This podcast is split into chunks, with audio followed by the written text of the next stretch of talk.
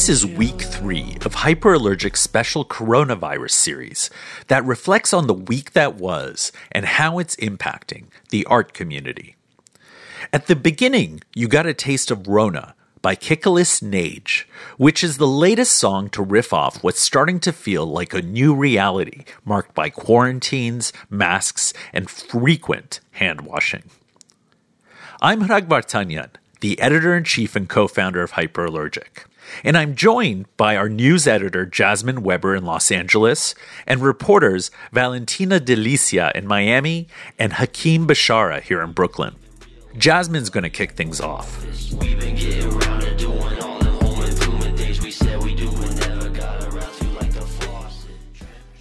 So, the first thing that I'll start off with um, as the COVID 19 pandemic ravages global healthcare systems and economies, President Trump signed on March 27th a controversial $2 trillion stimulus bill called the Coronavirus Aid, Relief, and Economic Security Act, also known as the CARES Act.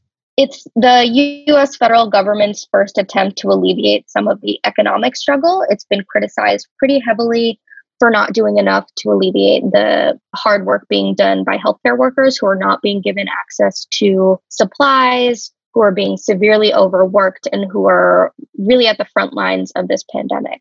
In terms of its implication on the art world, which is being really devastated because of closures, postponements, its allocation for the arts in comparison is pretty small. The CARES Act allocated a combined $50 billion in grants and loans for passenger airlines. One of its more controversial and simultaneously lauded initiatives is $1,200 checks to eligible citizens. And in total, its relief for arts and culture involved a respective $75 million for the National Endowment for the Arts and National Endowment for the Humanities, 50 million for the Institute of Museum and Library Sciences, and 25 million for the John F. Kennedy Center for the Performing Arts. Mm. Numbers, Jasmine, if I could just jump in, is it's amazing that the Met and other institutions were advocating for $4 billion for museums, and it really does appear like none of that came to fruition. You're right. We've seen in the past couple of weeks the American Association of Museums and the American Association of Museum Directors were two of several organizations that were calling on Congress and Senate leaders to allocate $4 billion for the arts. And yeah, so the allocations that we saw came nothing close to that. The NEA and the NEH are expected to send 40% of this funding that they're going to be receiving to state art agencies and regional art organizations, and another 60% will go to direct grants for organizations. Yeah, but as you and I both know, though, that that's still so little money. I mean, we're talking about practically a million, two million dollars per state, if that. I mean, this isn't really yeah. a lot of money. Compared to the $30 million estimated loss that museums across the US are funneling out every single day that they're closed, it, it's just about nothing. And it will really only help on a very small yeah. scale. The AAM is expecting that about 30% of museums will not be able to reopen after the pandemic and the $75 million for each of these organizations will is really not enough to prevent that from happening that's a great point. One of the things that really amazes me about all this is it makes me wonder whether we have a really good arts advocacy, you know, in this country in general, because it's really, you know, I mean, I'm sure a lot of you saw, and we talked about it in the office, Nikki Haley, after that funding for the NEA and uh, NIH came out, it was amazing to me that she was tweeting something to the effect of, well, you know, think of how many people could have been helped by these funds, as if the arts helps no one and is not an essential part of our society. It blew my mind. What, what do you think, Jasmine? So I think that the ironic thing about that uh, that claim that this money going to the arts should be going straight to people is the fact that art museums across the country, and that's only museums, that doesn't count any of the other arts organizations that are employing people. Nonprofit arts museums employ over 700,000 people across the country. So the funds that are going towards the arts, as long as they're being spent properly, will be going to people's paychecks to make sure that they can maintain their livelihoods. I mean, I'm just going to read the people who didn't hear it. It says Nikki Haley wrote, "These are the items included in the stimulus bill: 75 million for public television, radio, 25 million for Kennedy Center, 75 million for the National Endowment for the Arts, 75 million for the National Endowment for the Humanities. How many more people could have been helped with this money?" And she tweeted this in March 26. And you know, in a two trillion dollar whatever this bill is, I mean, to to really nitpick essentially less than $200 million this way blows me away. Hakim, what do you think? I think beyond that, there's a great misconception among the general public that the art world is rich, that it's all rich institutions and and rich big artists and they're all stars and they're all trading with those uh, expensive artworks while in fact in reality the great great majority of artists and art institutions are now broke and they're very much low on money so I think yeah, that's I another mean, obstacle. Yeah, I think that's a really good point. I think I think unfortunately the PR of some of the luxury part of the art world has unfortunately worked and people have this perception of the art world as flush with money with all these billionaires and millionaires walking around not realizing that's really just a PR story that it doesn't really reflect the majority of our community. Valentina, what are you seeing? Yeah. Why do hmm. you think this perception exists? Well, I think it's interesting. I think that there's also so much diversity in the art world and, and diversity in terms of income levels and wealth. And yeah, I, I echo Hakim's sentiments. I mean, you have a museum like MoMA with uh, an endowment that stands, I believe, at a little bit over a billion that we just learned has terminated its freelance museum educator contracts. And so there are glaring discrepancies, I think, in the amount of wealth in certain institutions in the art world and how they're used, to what ends they're used. And there's certainly tiny nonprofits with very, very small endowments or no endowments at all. And so addressing and accepting the, the differences and the diversity of this ecosystem that we're in is important to to understanding how we need to support it. Yeah, absolutely. You know, nothing makes me angrier, I think, than realizing that SF MoMA is furloughing all these full time employees and others while they just right. built, you know, a few years ago, a, you know, $300 million building, added $100 million to their endowment.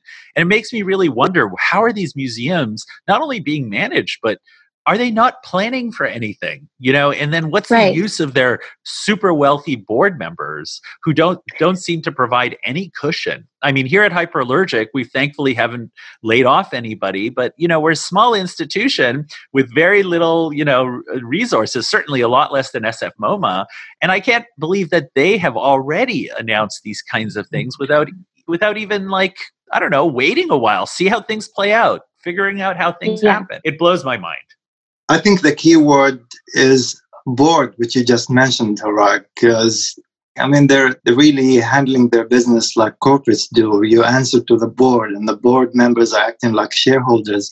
And what shareholders want is to maximize profit. And um, if that means laying off a lot of workers in time of distress, then they'll do that. Such a good point. They're bringing a very corporate mentality to the institutions. Valentina, what do you think? Yeah, I was just going to add that I think one question we all want answered here is why don't you pull from your endowment?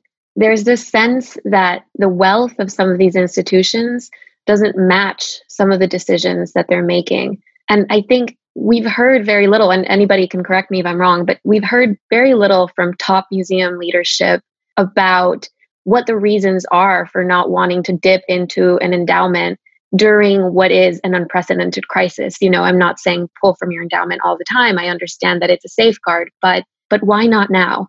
I think we need more voices speaking up. It also tells you what some of these wealthy people are willing to give towards and other things they're not. I bring up SF MoMA just because I think they're one of the most egregious examples because if many of you may know the Fisher collection that's on display in the building and that was part of the opening of the museum, that collection is only being loaned to the museum for 100 years.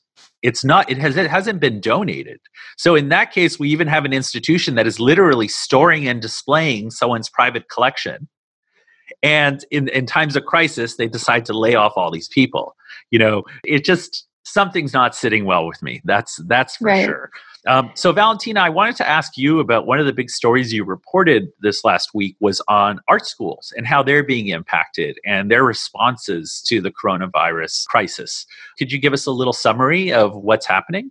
Yeah, so the article I worked on focuses on different facets of universities' responses to the coronavirus. And we focused on a number of private art programs across the country of course, because we're hyperallergic and our, our specialty is art, but also because some of these art students are making arguments about why virtual learning really is not appropriate for a material based practice. So, what I started to see was letters written by students, some also co authored by faculty, supporting these students, requesting all sorts of different forms of relief for the remainder of the semester or the quarter for those around the quarter system. Things like partial reimbursements for tuitions, things like different forms of aid, because the students are saying, well, you can't very well charge us the same amount that you've been charging us when we don't have access to this highly specialized facilities. That is the reason we were willing to maybe even go into debt to come to this school. And that includes things that I hadn't even thought of, like you know, sewing machines and dark rooms and specialized ventilation for those that work with chemicals and different kinds of paints and pigments. I mean, really, the kind of equipment and facilities that some of these schools offer are quite impressive, and the students are making very specific arguments that they can't get the same level of education that they've been getting online. We've also seen students asking for better handling of the situation in general, pointing out that some campuses could have been evacuated earlier. And then, of course, we have institutions, for example, RISD was very much highlighted in the article. We have institutions that have said, well, you know, we have actually done a lot, and, and rightly so. RISD has pointed out that it was one of the first schools to evacuate its Rome campus in Italy, which was, as we all know, an epicenter, a severe, severe epicenter of the outbreak. But still, you know, its students are saying, well, you know, that may not have been enough, and, and they're really demanding accountability from their universities. I have heard a range of stories. Could go on forever. Yeah. So, what are some of the fr- specific frustrations students shared with you that maybe didn't make it into the article? Is there anything that you'd like to share? Yeah. So, uh, you know, for example, at Yale School of Arts, there's a petition going around that specifically, I think, really really highlights the tuition issue, but it also asks for other things, like, for example, job security for all their adjunct faculty. They're asking for an extension of health coverage. That's a really big thing. Then, at the very last minute, I heard from a student at the School of the Art Institute of Chicago that said, I, I know you're working on the story. I want you to know that we're also organizing to ask our school for some form of relief. And what they were asking for was, you know, maybe the idea of not continuing with the semester and then being able to pick the semester back up but having the university offer them financial support to remain in Chicago, which is a very expensive city. So, I mean, the, the kind of solutions these students are positing are really creative. They were asking the university, can you pay for transport for an extended amount of time? Can you open up financial aid? Can you open up some aid to international students, which normally do not uh, receive US financial aid? So, I think what this situation is teaching us is the university's responses to a pandemic are not necessarily all consistent and they're really kind of exposing all these points of the US university system, especially the high costs and how difficult it is for some students, what really a sacrifice it is for some students to attend these schools. Such a great point. It really is. And I mean, I think particularly at some of the very expensive schools, people are kind of scratching their head trying to figure out what's going to happen. And, you know, and I just feel really bad for those in their senior year who now are going to have to end their studies in this kind of I don't even know what to call it. I mean, it's sort of a bit of a letdown, right? Where everybody isn't, you know, in the same room. They're not going to be able to celebrate, not not going to be able to have those festivities. Obviously, something more important is going on. But I do feel for those students that have been looking forward to this for so long. I mean, Absolutely. Kind of and you know, I heard from a student at NYU Tisch um, in their film program that had already started working on her thesis film And that means a lot of additional costs for that student. You know, locations that have been rented out, equipment, things, some of which the student, the university provides, some of which it does not. So we're also thinking about for specifically those senior year students, what expenses have they already had to undertake that now are kind of lost? And, and how will those universities help those students? Yeah, great point. Now, Jasmine, do you want to get us up to speed about the probably the most adorable story from the last week? Though I, I mean, I think it's, uh, you know, I think we could like pick it apart and come up with some issues with it. But the story of Tim at the Cowboy Museum in Oklahoma. I'm wondering if you want to sort of like explain to people what went on there and why why he sort of captured the hearts of so many people on the internet. Yeah, so Tim is probably one of the the best things to come out of the COVID 19 pandemic. Um, our Southwest editor, Ellie Duke, wrote about this security guard at the National Cowboy Museum in Oklahoma City. And Tim is a man who really sums up the learning curve that some older people have who aren't familiar with social media. So we get to see him in real time learn how to use Twitter. Um, he's very sweet. And I mean, currently talk about the, the hashtags, person. please. Talk about the yeah. hashtags. I mean, those yeah. are just so special. So he's super sweet. He's currently the only person staffing the museum. And so they asked him while he's there guarding it to kind of take over their Twitter. And so he has been getting advice from his grandson, Lucas, who asked him to use hashtags to help promote uh, the museum. And Tim has certainly not gotten the hang of it. In one instance, he tweeted out Twitter tips, please, and then followed up with, sorry, thought I was Googling that. Thanks, Tim, which is his signature sign off. Every tweet that he makes, he finishes it off with thanks, Tim. I um, love that he so thinks that they're postcards. I think I think that's what he yeah. thinks. That he's sending postcards into the world. Yeah. So his his version of a hashtag, rather than the pound sign, he started off with writing out the word hashtag. Um, now he has evolved to pound sign hashtag insert phrase. So one of my favorite tweets. Thanks for all the tips, friends. Realize I've been doing the hashtags wrong. I need to use the pound sign from the phone. I'm learning. Here's his costume, John Wayne's costume from True Grit from 1969, courtesy of John Wayne Enterprises. Pound sign, hashtag John Wayne. Thanks, Tim. And uh-huh. the internet has really gone crazy for this for this man. The National Cowboy Museum is at over 270,000 followers compared to just a few thousand before this whole ordeal. They're now selling shirts, and he's essentially become a national icon. And I can't, I've never met someone who wasn't totally enthralled by these tweets. And one thing that actually this story brings to mind is the fact that the National Cowboy Museum does, in fact, have a security guard staffing the museum. Meanwhile, in the Netherlands, at a museum right outside of Amsterdam, a Van Gogh painting was stolen in the dead of night on March 30th, which happens to be Van Gogh's birthday. They made off with the parsonage garden at Nuenen in spring, um, an 1884 oil painting on paper. And it really calls into question what sort of what sort of theft might be possible with museums across the world closed because of the pandemic. I'm sure that a lot of burglars are taking this as prime opportunity where these museums are not as well staffed with security. And it was yeah, one I mean, of the more I think that's a really good stories. point. But I also think it's very funny how symbolic the date they chose was, yeah. which, which only goes to show that thieves love symbolism too, I guess. so now, Hakim, I wanted to ask you about one story you wrote about is the art world rallies to gather medical supplies for COVID 19 healthcare workers. Do you want to give us a sense of what the art world exactly is doing? Because of the shortages in masks and protective gear, artists are uh, stepping up to help medical workers. You have uh, a group called Mask Crusaders PPE. PPE stands for Personal Protective Equipment that's gathering medical equipment and protective gear from art institutions that have masks and, and eye covers and so on.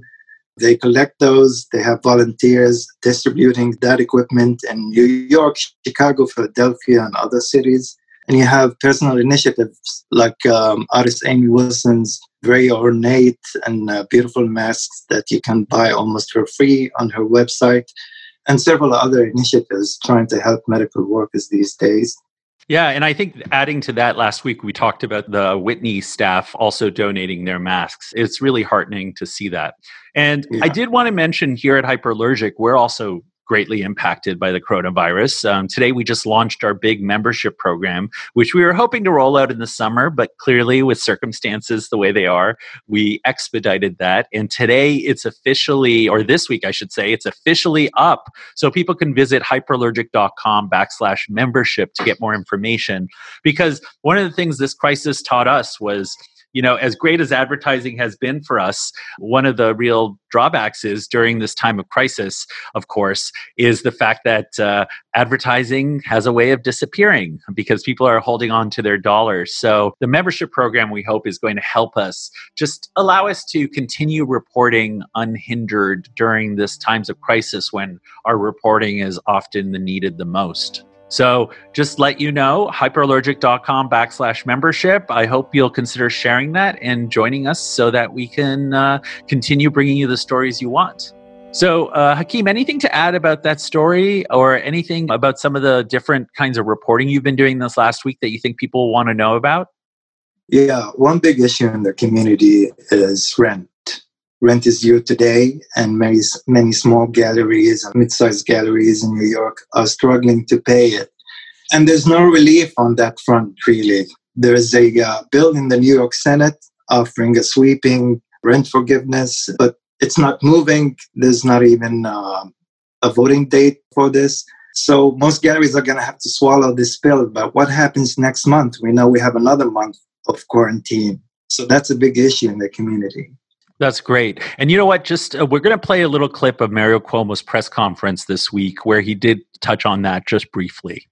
We have said that no one can get evicted for non payment of rent. And that to me is the fundamental answer, right? That solves all of the above.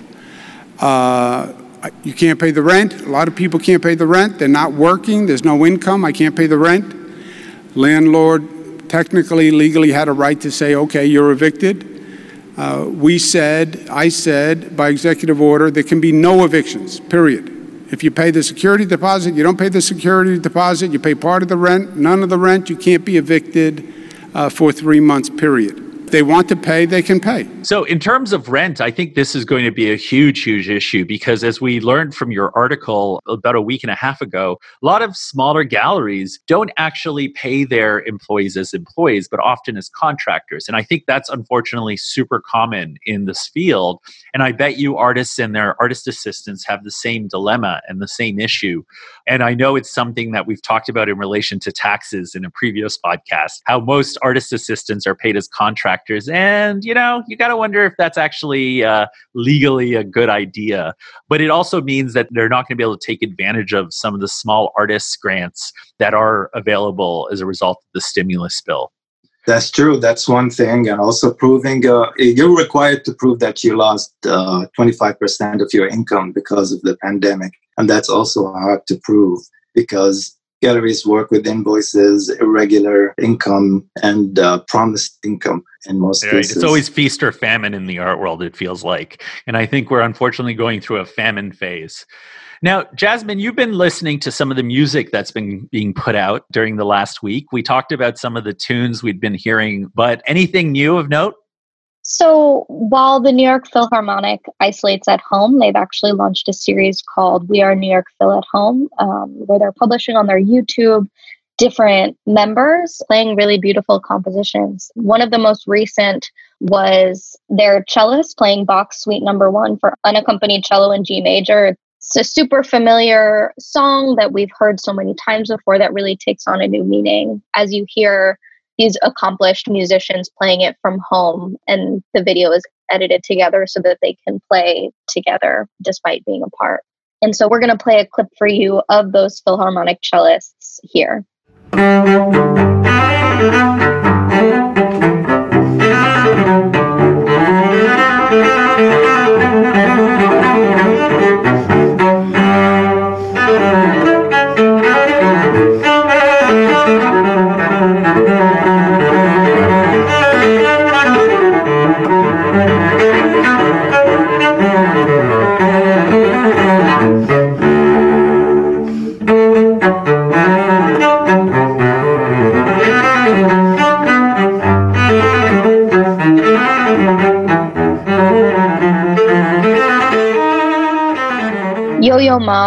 Is undoubtedly one of the most famous cellists in the world, and he's asking his fellow musicians to post songs of comfort online. He partnered with the PBS NewsHour to broadcast your performances on Skype, and you can hear one of those compositions right now.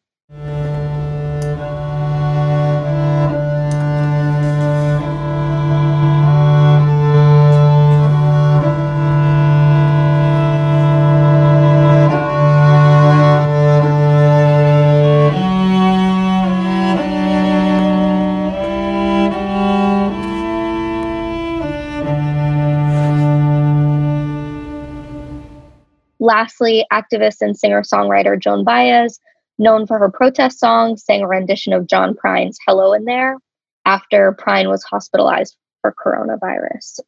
An apartment in the city. Me and Loretta like living there. It's been years since the kids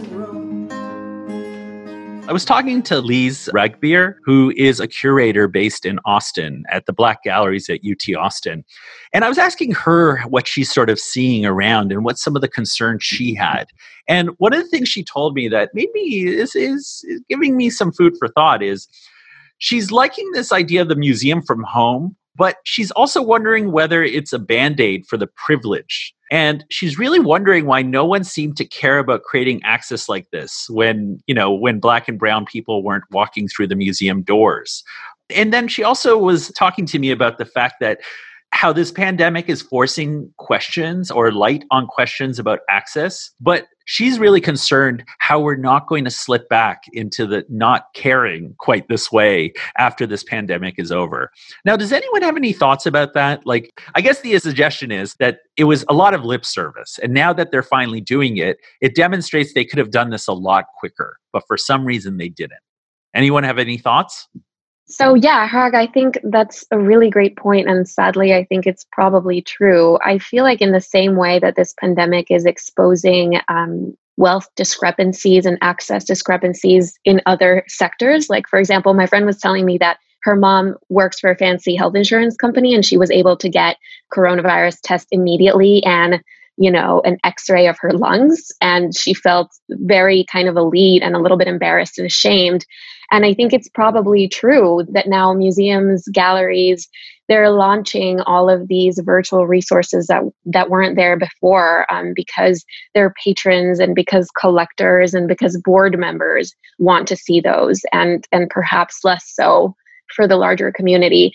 I think what I what I would love to see is maybe in a couple months or maybe sooner some data about who is accessing these virtual platforms, this content. I'd love to see whether the attendance ship, quote unquote, of museums has changed, whether more diverse people are, quote unquote, again, going to museums online. I would just love to see the data on that. Yeah, I mean, I would love to see that data too. My my concern, of course, would be that they won't reveal it unless it benefits them. Mm. so that might be reality. Yeah. Hakim? I doubt if it's real access, though. Nothing can replace standing in front of a work of art and really experiencing it. And uh, it's also very precarious. It's all online. What if the internet falls because everyone is uh, Netflixing, right? And um, who has uh, time and luxury to go and browse through museum websites?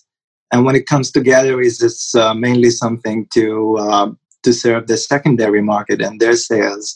So I don't think this is bringing any uh, change of attitude towards the issue of access. Well, I think that's also a good point that you bring up is the fact that we're seeing a lot of class divisions exasperated by this because, you know, I mean, who's still delivering the food? Who's still picking up stuff? Who still has to use the right. subway every day in New York? You know, who's actually has the leisure of sitting down and watching all this stuff and not working? You know, it's clearly a certain class. It does make obvious what we already knew was who museums actually serve, um, you know, or who they pretend to serve and who they actually serve. And I think that's kind of unfortunate. But I do hope it's you know it is going to lead to more and it is interesting which museums are not doing any of these access things it's not like every museum has done it so that's i think also notable it makes me wonder who's doing it and who's hasn't and why. Jasmine, what do you think? I think that Lise is completely correct that the way that museums were able to mobilize so quickly to get their programs online and galleries as well so many of these institutions that are that we would consider elite who gatekeep the the artworks and the content that they put out um, were very quick to put it online much of it for free. Organizations like the met have for a long time had a number of online books and resources for free similar with the getty but i do think that she's right that we should all be thinking about the the newfound access that these art institutions are allowing the public and demanding that they maintain that same level of transparency. And even if it's not access in the same way that we would want it to be such as seeing a work face to face these institutions should definitely be accountable to make their content more accessible to a wider audience they should also understand that people experience art in different ways. Not everyone is able to go out and go to a museum for a number of hours. Not everyone is based in a location that has a museum that has a great collection. And so they should really be thinking about that. Yeah, and I, will just add, Lise, I mean, she was really great talking uh, through these issues because one things she brought up was a lot of this quote unquote free access also brings up a lot of questions around gatekeepers too, because these curated video streams, virtual limited access, I mean, they're still being decided by gatekeepers. So it's interesting to see what is available and what is still not available. So that's something that I think this issue's also brought up. I'm going to thank you, Jasmine, yeah. Valentina, and Hakim for joining us. Thank you. Thank you. Glad to be here. Thank you. Thanks to Kikolis Nage for letting us use his track Rona. I'm Hrag Vartanian, co founder and editor in chief of Hyperallergic. Thanks for listening and stay safe. You and me don't gotta be six feet apart, cause you got my heart. And if someone's gonna give it to me, I want you to give it to me.